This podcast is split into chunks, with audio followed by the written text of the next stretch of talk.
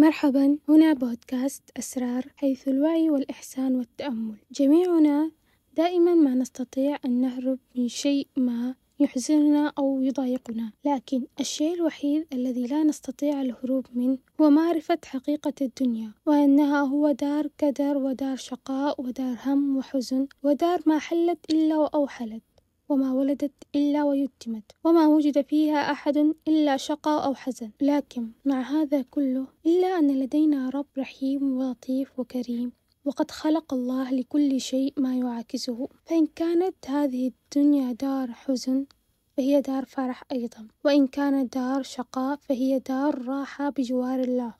لكن حاول أن تتذكر هذه الحقيقة في كل تفاصيل حياتك. تذكر أننا في رحلة قصيرة في هذه الدنيا. لا أحد فينا يعلم متى التوقيت الذي ينتهي به حياته. لهذا السبب استحضر الله بكل ما تفعله بأمور حياتك اليومية البسيطة. وجعل كل ما تفعله خالصا لوجه الله تعالى. وحينما تغلق عليك باب غرفتك ولا أحد يراك أتجعل الله أهون الناظرين إليك أم تجعله أمام عينيك؟ طبعا جميعنا خطاؤون ومقصرين بعبادة الله وكل منا لديه خطأ ومعصيته. هناك من يفوت صلاته وهناك من يشاهد الحرام وهناك من لا يصل الرحم وهناك من هو عاص بوالديه. لكن مع هذا كله؟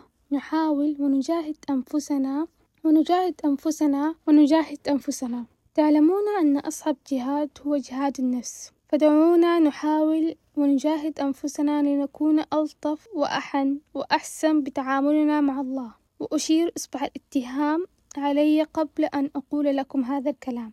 جميعنا مقصرون. فحاولوا ودعونا نحاول أن نبدأ يومنا بذكر الله وأن ننهيه بذكر الله وأن نرضى بما قسمه الله لنا. ونسلم له جميع أمورنا.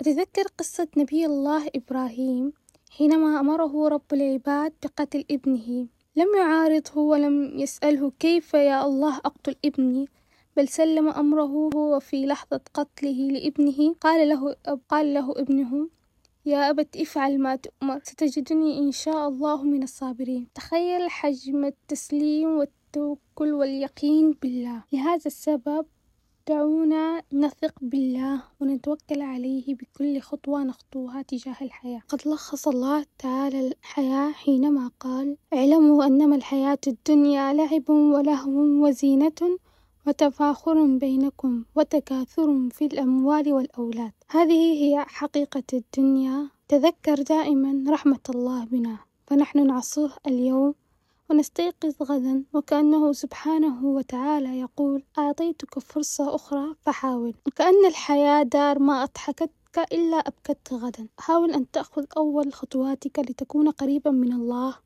واجعل لديك وقت مع الله. خلوة أنت وربك فقط. مثل ما تفعل في جميع علاقاتك حينما تخصص لهم أوقاتا. يقولون أن جميع العلاقات بحياتنا أفقية إلا علاقة العبد بربه فهي علاقة عمودية جدا. لا يخص أحد سوى أنا وربي. يقول المصطفى عليه أفضل الصلاة والسلام. صلوا عليه. اعلموا أن النصر مع الصبر وأن الفرج مع الكرب وأن مع العسر فتأكد أن الله لا ينسى صبرك.